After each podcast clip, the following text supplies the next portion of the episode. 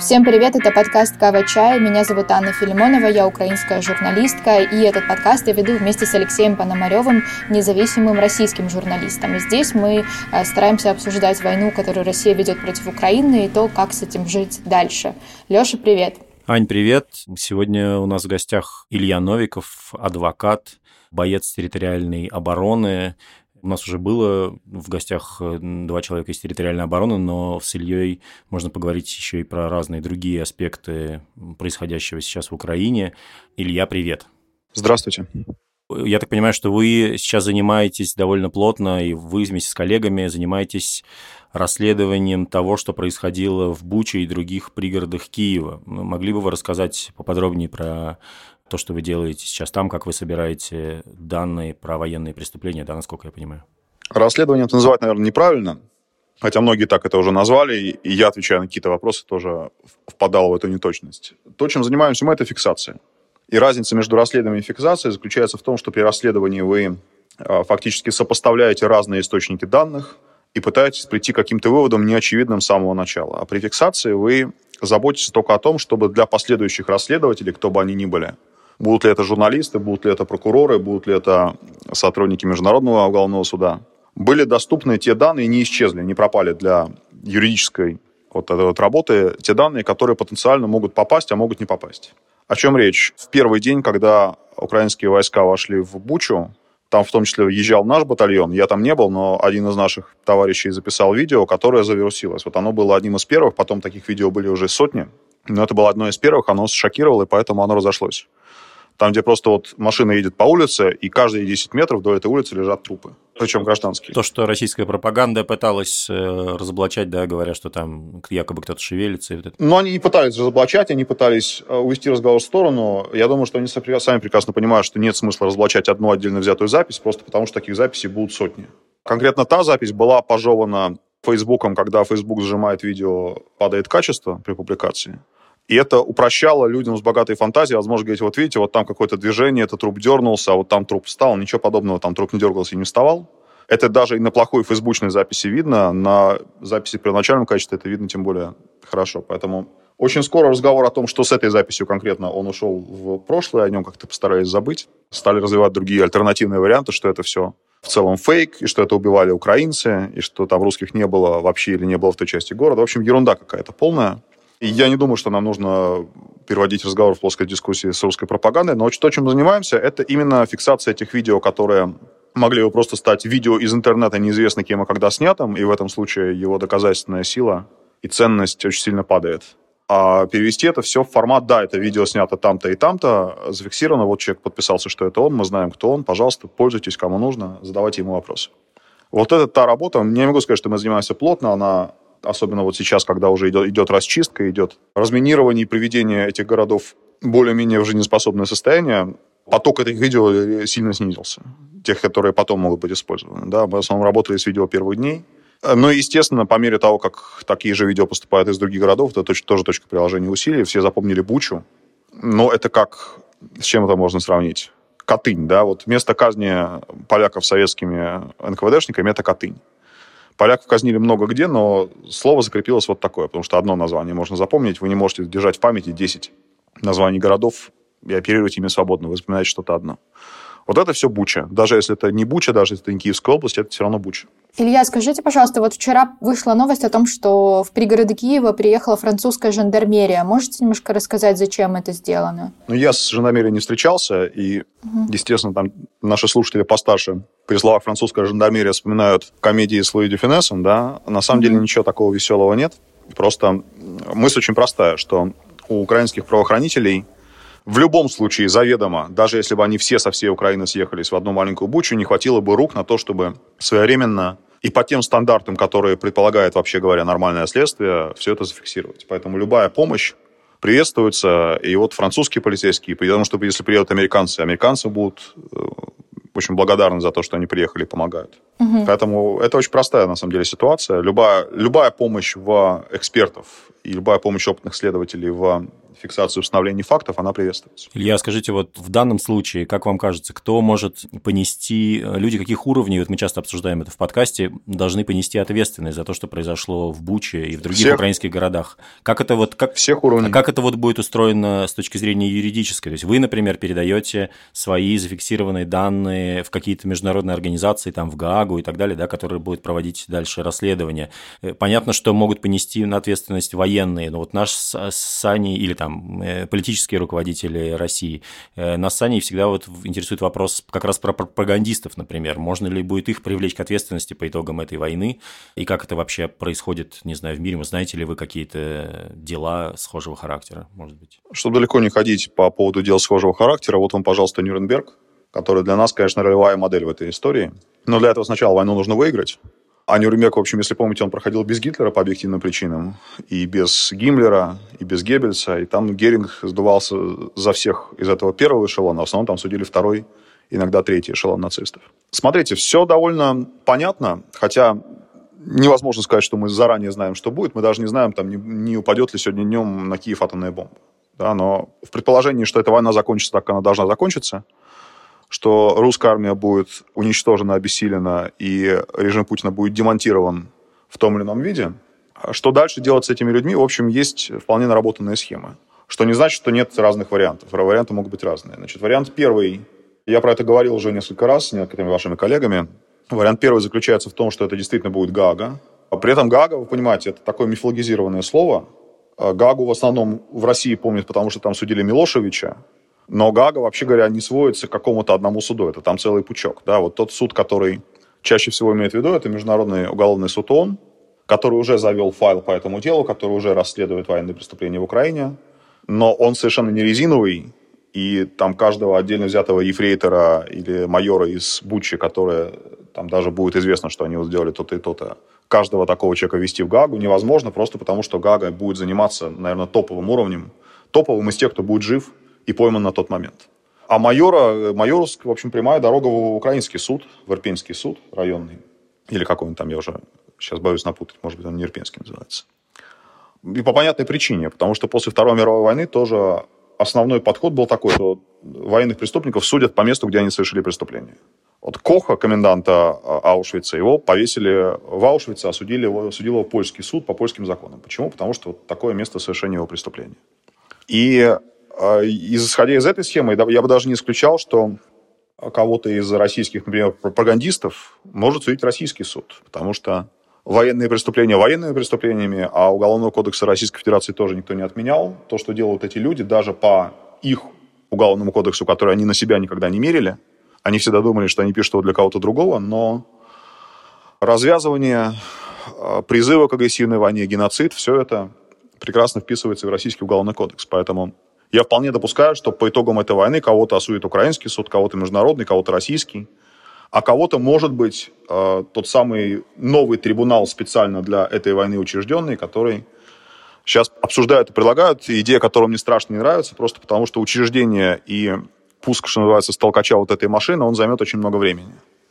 А Путин старенький, его миньоны тоже в основном уже сильно за 60, если не за 70, и они не могут долго ждать, пока этот суд себе э, выберет помещение, наберет штат секретарей, переводчиков и прочее, прочее. А, то есть гораздо предпочтительнее, чтобы судил какой-то суд, который уже существует, который, может быть, нужно будет адаптировать под эту работу, но не который нужно будет создавать с нуля.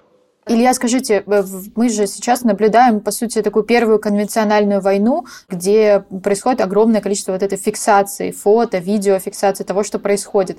Правильно ли я понимаю, что это может быть первая война, после которой мы сможем установить вообще всех виновных поименно? Ну, насчет всех я бы не обольщался. Человек несовершенен, всегда что-то не получается. Но вообще, да, это первая война эпохи бигдаты, если не считать такую войну в Сирии, где просто очень многие вещи, куда бигдата во многих э, отношениях не дошла, то это вот такая первая уж точно европейская большая война эпохи бигдаты.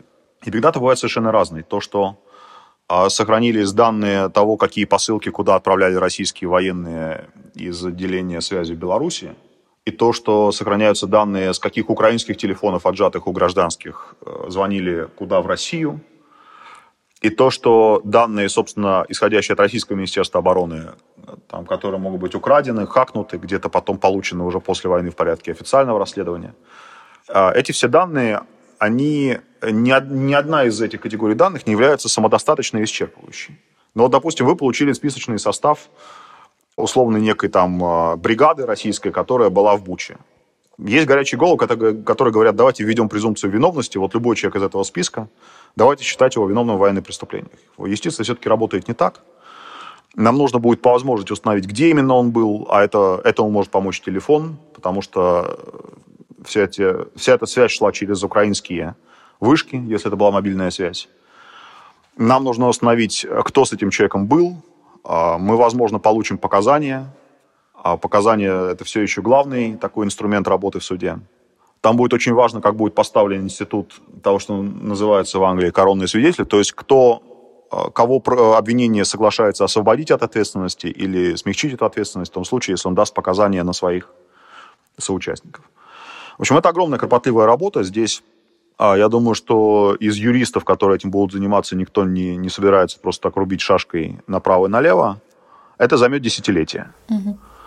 И даже если вы посмотрите, как работал Центр Визентали, и как работало э, правосудие там спустя 40-50 иногда лет после Второй мировой войны, посмотрите, например, такой сериал на Netflix, который называется «Devil Next Door» угу. про Деменюка, которого, который жил 40 лет в Штатах, потом его э, выдали в Израиль, там судили.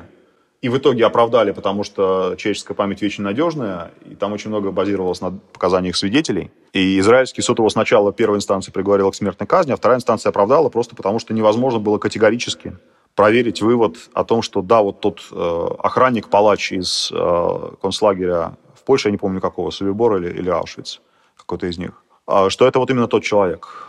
А потом его немецкий суд осудил просто с другим немного подходом, что да, этот человек точно был охранником в концлагере, а тот ли это Иван Грозный или не тот, в данном случае не принципиально, его осудили, он умер в немецкой тюрьме.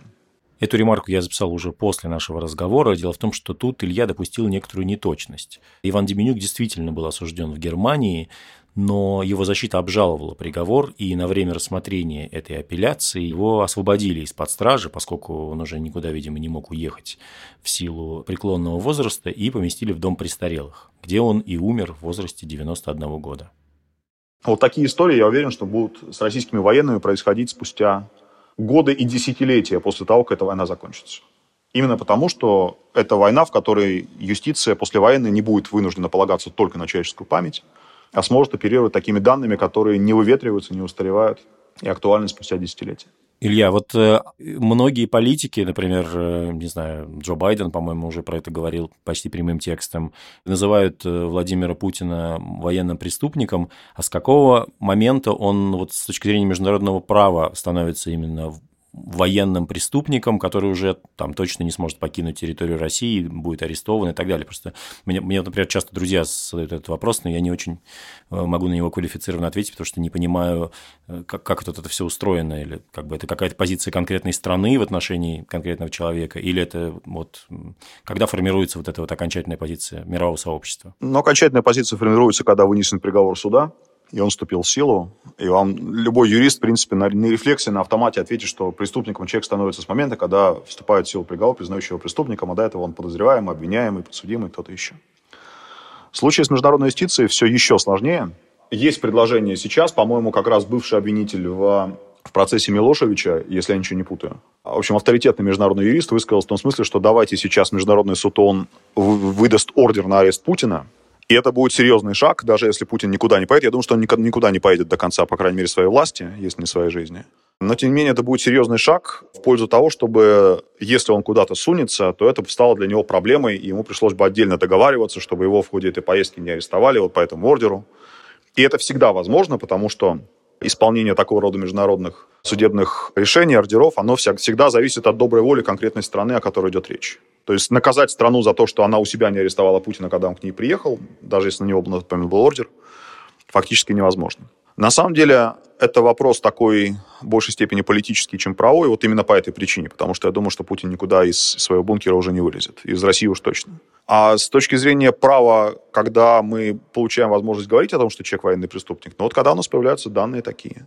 В случае с Путиным это очень легко, потому что он, как верховный главнокомандующий, несет ответственность, конечную ответственность за военные преступления, которые совершает его армия, и которые невозможно списать на эксцесс, то есть на то, что какой-то отдельно взятый солдат или офицер решил, не знаю, что там решил, да, ограбить, изнасиловать, э, убить гражданского просто так.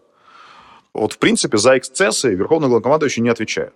Но есть вещи, которые на них невозможно списать, систематические бомбардировки жилых кварталов, например. Применение запрещенных видов боеприпасов. Применение, вот как вчера у нас было в Мариуполе, а, судя по всему, применили химическое оружие. Да-да, про которое еще и Басурин анонсировал даже это в федеральных СМИ российских, там РИА Новости выкладывали видео. Ну, понимаете, что с точки зрения права, неважно, анонсировал он это или нет, это выглядит более убедительным с точки зрения там всякой журналистской, расследовательской журналистики, да, если у вас сначала вам ваш прокси анонсирует, что, значит, будет химическая атака, а потом эта атака происходит. Но с точки зрения права важно, что она случилась, а не то, что по этому поводу было сказано. И сейчас те люди, которые говорят прямым текстом, что Путин военный преступник, да, эти люди правы. Он военный преступник, уже сейчас просматривается то, что многие юристы очень не любят слово геноцид. Почему его не любят? Потому что оно такое, с одной стороны, очень политизированное, то есть там слово геноцид употребляют по назначению, не по назначению, даже когда для этого нет внятных предпосылок. А с другой стороны, оно стоит на перекрестии такого национального, международного права. И это такая очень благодатная тема для бесплотных споров. Вот это вот уже геноцид или это еще не геноцид? Но есть случаи, когда, в общем, все понятно, когда у вас происходит массовые казни мирного населения без всяких видимых причин, почему в данном случае, допустим, военный мог ошибиться, там, условно говоря, он видел, что идет силуэт какой-то, эта женщина шла за водой, а он решил, что это украинский военный. Вот, вот все, что выходит за эти рамки, когда у вас ямы наполнены людьми со связанными руками, расстрелянными в затылок, это все, конечно, геноцидом уже является. И для Путина это проблема, потому что от этого обвинения защититься на самом деле невозможно. От разных обвинений, там, допустим, ну вот э, российский самолет разбомбил театр в Мариуполе, да? Угу. Можно пытаться защищаться, строить защиту на том, что я этого не приказывал, пилот ошибся, пилот не видел, пилот погорячился, что-то вот такое. Геноцид э, для э, обвиняемого страшен именно тем, что он никогда не может проводиться усилиями отдельного военного. Если какой-нибудь ваш майор э, сошел с ума и расстрелял 50 гражданских в одной деревне, он за это отвечает, майор, потому что он так сошел с ума индивидуально. Если у вас разные майоры в разных деревнях делают одно и то же, то за это отвечаете уже вы, потому что понятно, что вы это поощряли, как минимум не предотвратили, а скорее всего просто прямо приказали. Это очень такое а, это такой геймченджер. Это то, что меняет ситуацию для э, диктатора той страны, которая оказывается в этом увлечена. Илья, а ситуация с Боингом? Здесь Путин может понести какую-то ответственность или нет? Да может, конечно. Просто Боинг уже как-то отошел на третий план. Это не значит, что про него забыли, по нему будет судебное решение. И это будет... Э, на самом деле, чем важен Боинг сейчас в этих условиях? Тем, что Россия потратила свой ресурс, такой лимитированный ресурс, ограниченный, невосполняемый, того, что можно назвать credibility. То есть возможности сказать, что ну раз так говорит официальное должностное лицо, значит, пока у нас не будет иных веских сведений, мы будем этому верить, потому что мы предполагаем, что официальные лица, соответственно, относятся к своим словам. Что-то вот такое, да? Угу. Россия очень много этого кредибилити потратила на историю с Боингом. И теперь, когда российские там всякие люди типа Лаврова начинают рассказывать, что нет, ни в коем случае российские военные не совершают военные преступления, потому что это российские военные, они всегда на стороне мира и добра, их возможность сейчас говорить так, чтобы их слушали, они не затыкали их сразу просто там, да, и не уходили все Генассамблеи ООН из зала, когда э, что-то такое говорите, он исчерпан. Вы потратили это все на Боинг. Вам бы сейчас это очень пригодилось. Вот эта возможность врать и пользоваться тем, что в мире дипломатии не принято тыкать друг друга лицом в ложь, потому что сегодня там, может быть, твоему оппоненту нужно что-то соврать, а завтра тебе. И вообще это не очень пристойно. Да?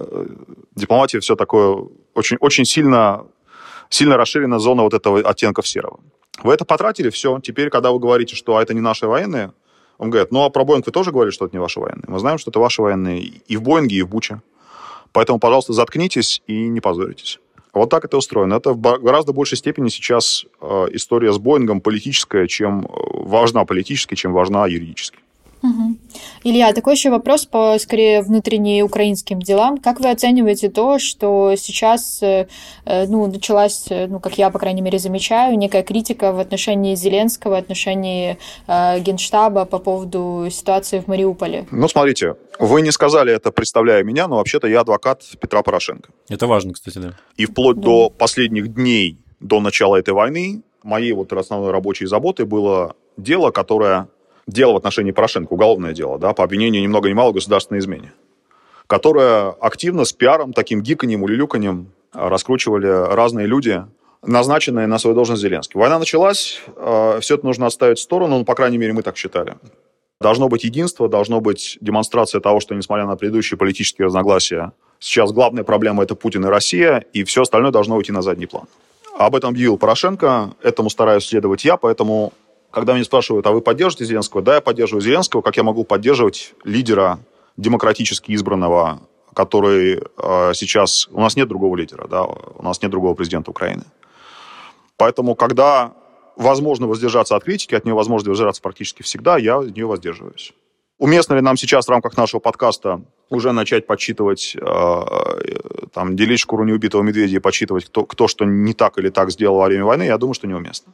Так работает демократия во время войны, по крайней мере, я так ее понимаю. Любой ресурс внимания, там, в том числе и комментарии, обсуждение этих комментариев, угу. потрачены не на то, чтобы сейчас, допустим, там, люди осознали, что вот Россия применила химическое оружие и, возможно, готовится применить ядерное, а потрачены на то, чтобы обсудить, какие ошибки допустил Зеленский, но, возможно, он будет стоить нам жизни, или кому-то он будет стоить жизни. Вот так нужно, на такой вес нужно сейчас мерить свои слова по поводу э, политической ситуации в Украине. Ставки очень высоки. Это не то, что я в одну ночь стал фанатом Зеленского. Это вот просто сейчас мы находимся в таком положении, когда мы вынуждены а, обдумывать наши слова с этой точки зрения. Илья, скажите, а вот, э, мне кажется, в интервью Майкла Наки вы рассказывали, как вы пришли в территориальную оборону, и правильно я понимаю, что у вас даже не было в этот момент украинского гражданства, да? То есть вы пришли с российским паспортом? У меня сейчас его нет. Я был среди тех людей, которые питали, ну, мое продание, могу сказать, что таких людей было много питали разные иллюзии. Мы питали иллюзии, что все-таки эта война в таком виде, как она началась 24 февраля, не начнется, что Путин очередной раз блефует и пытается бесплатно получить все, что он хочет, не рискуя.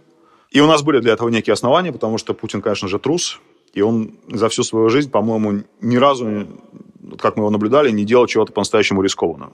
Всегда до этого, когда он понимал, что что-то может пойти не так, он отыгрывал назад.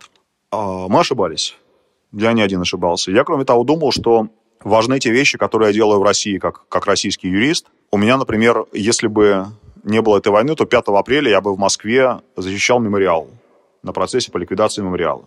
По состоянию, наконец, 21 даже начала 22 года это казалось очень важной ситуацией, да, как это в России ликвидируют старейшую правозащитную организацию, угу. а до этого летом 21 года ликвидировали ФБК Навального, признали экстремистским. Казалось бы, вот точка приложения усилий для юриста. 24 февраля все это превратилось в ничто. Уже нет больше такой точки, уже абсолютно не важно, что там будет в России с правозащитой, потому что не бывает правозащиты в Третьем рейхе. Вот идет война, важно, как она кончится, в том числе для России, в том числе для Навального, в том числе для мемориала. А что по этому поводу скажет какой суд России, совершенно не важно. Ну, по крайней мере, с моей точки зрения. И по этой причине на тот момент, когда началась эта война, у меня еще не было украинского гражданства, потому что я считал, что мне важно сохранять возможность работать в России как юрист. Я подался на украинское гражданство, Пока мне его еще это заявление не рассмотрели, хотя должны рассмотреть в течение трех месяцев. Я сейчас пытаюсь это ускорить, потому что три месяца – это предельный срок. На самом деле решение может вынесено и раньше. Основания для этого у меня есть. У меня бабушка родилась в Бердянске. По украинскому законодательству считается, что этого достаточно для того, чтобы такое гражданство получить. В теробороне я нахожусь в добровольческом формировании. Это такой, я бы сказал, что это третий эшелон. Вот после кадровой армии, то, что обычно в обиходе называют вооруженные силы Украины – и после второго эшелона теробороны, которая в горячих точках, конечно, принимает на себя первый удар, потому что в первые дни было множество ситуаций, когда вот именно люди из теробороны, у которых есть один автомат, там три рожка к нему и больше ничего, в своем селе встречали российские танки. Но в нормальном случае тероборона это вот такой резерв, поддержка и такая вспомогательная сила при кадровой армии, у которой на вооружении танки, у которой на вооружении авиация, а, и прочее современное оружие. Поэтому если кто-то считает, что я там в первых рядах с гранатой э, уже там сжег пять российских танков, то это, конечно, не так. Ничего героического я за эту войну не сделал. Я просто, раз уж я остался в Киеве, я просто старался делать что-то полезное. Мое полезное там первые дни, допустим, заключалось в том, что у меня был пикап, А на войне пикап это такая золотая вещь, потому что у всех легковушки. Это потом уже там стали появляться грузовики, нам стали пикапы пригонять из Польши. Первые дни их было очень мало. Поэтому мне были очень рады в таком качестве. Возвращаясь к, вот к началу нашего разговора, то есть тем, что вы занимаетесь, например, фиксацией, сбором информации про военные преступления, это часть вашей э, службы в теробороне или это параллельная как бы некая работа? Ну, это смежные вещи, потому что вот как раз то видео, которое мы фиксируем, мы в основном берем его у наших бойцов, но и то, что нам присылают другие люди. Это волонтерство, которое не занимает много времени и которое очень просто совмещать с какими-то другими вещами. Это не то, что там от имени всей теробороны мне официально поручено заниматься вот этим всем. Да? Я не такой, как это там было у Гашика, историограф батальона Юрайда, да? Или кто он там был. Это не так выглядит. Илья, вот вы в интервью Майкла Наки сказали, что больше не вернетесь в Россию. Скажите, а есть э, ну, все-таки какое-то условие, при котором вы захотите туда опять приехать или вернуться? Я не знаю, из кого состоит наша аудитория, кто нас слушает. Чуть больше россиян, чем украинцев, э, скажем так. Ну, раз нас слушают украинцы в большом количестве, то они, наверное, поймут, что я имею в виду, да. У меня, конечно, остались в России друзья, которые не смогли по каким-то иногда объективным, да, субъективным причинам уехать, и которые сейчас, конечно, переживают очень интересные времена у себя, но то, что мы здесь прожили за эти полтора месяца, и то, что нам, скорее всего, еще предстоит, делает очень, очень легким любую борьбу с ностальгией, да, или как это описать, не впадая в излишний пафос. Да, я родился в Москве, я вырос в Москве, но ни малейшего желания сейчас возвращаться в Москву, где по улицам ездят вот эти троллейбусы с буквой Z, и где э, хмурые люди смотрят себе под ноги, а если у них спросить, что вы думаете о войне, они отвечают, что да, конечно, это спецоперация, которую я поддерживаю, потому что мой президент Путин. Конечно, желания туда возвращаться у меня нет никакого. Я не знаю, что будет. Я не знаю вообще, мы, мы переживем, я лично переживу эту войну или нет, переживет ли ее Москва, переживет ли ее Киев. Поэтому сейчас как-то проливать скупую слезу над тем, что вот там я никогда больше не вижу свою квартиру в Медведково, где я прожил такие интересные первые 20 лет своей жизни, но это странно было бы. И, конечно, очень многие связи будут порваны по итогам этой войны. Какие-то, наверное, потом зарастут, какие-то восстановятся, какое-то и будет примирение, что там мы не знали, нас обманула пропаганда, поэтому давай, Вася, прости нас. Но сейчас это все просто не актуально. Вот эта война, она поменяла просто в одно утро, она поменяла очень многое, что было важным до нее и что абсолютно не важно сейчас. Пока как, как и зачем мне возвращаться в Москву, я не представляю. Что там делать, с кем там говорить. Ну, наверное, есть с кем говорить, да, но просто сейчас это не укладывается у меня в голове, потому что у меня голова занята совершенно другими вещами. Илья, спасибо большое, что нашли время для нас. И спасибо нашим слушателям за то, что тоже нашли время для нас. Всего хорошего. Удачи. Спасибо большое. С вами была Анна Филимонова. И Алексей Пономарев. Кстати, по иронии судьбы, вот у меня сегодня, Илья говорил про суд над мемориалом очередной, а у меня сегодня в Москве суд по задержанию на, на антивоенной акции, короче говоря. Не знаю еще, чем все закончится. В целом уже и все равно, с другой стороны. Спасибо. Подписывайтесь на Ковачай там, где вы нас слушаете. Ставьте оценки, оставляйте комментарии. Надеемся, что когда-нибудь это все закончится. Услышимся. Пока-пока. Почуемся.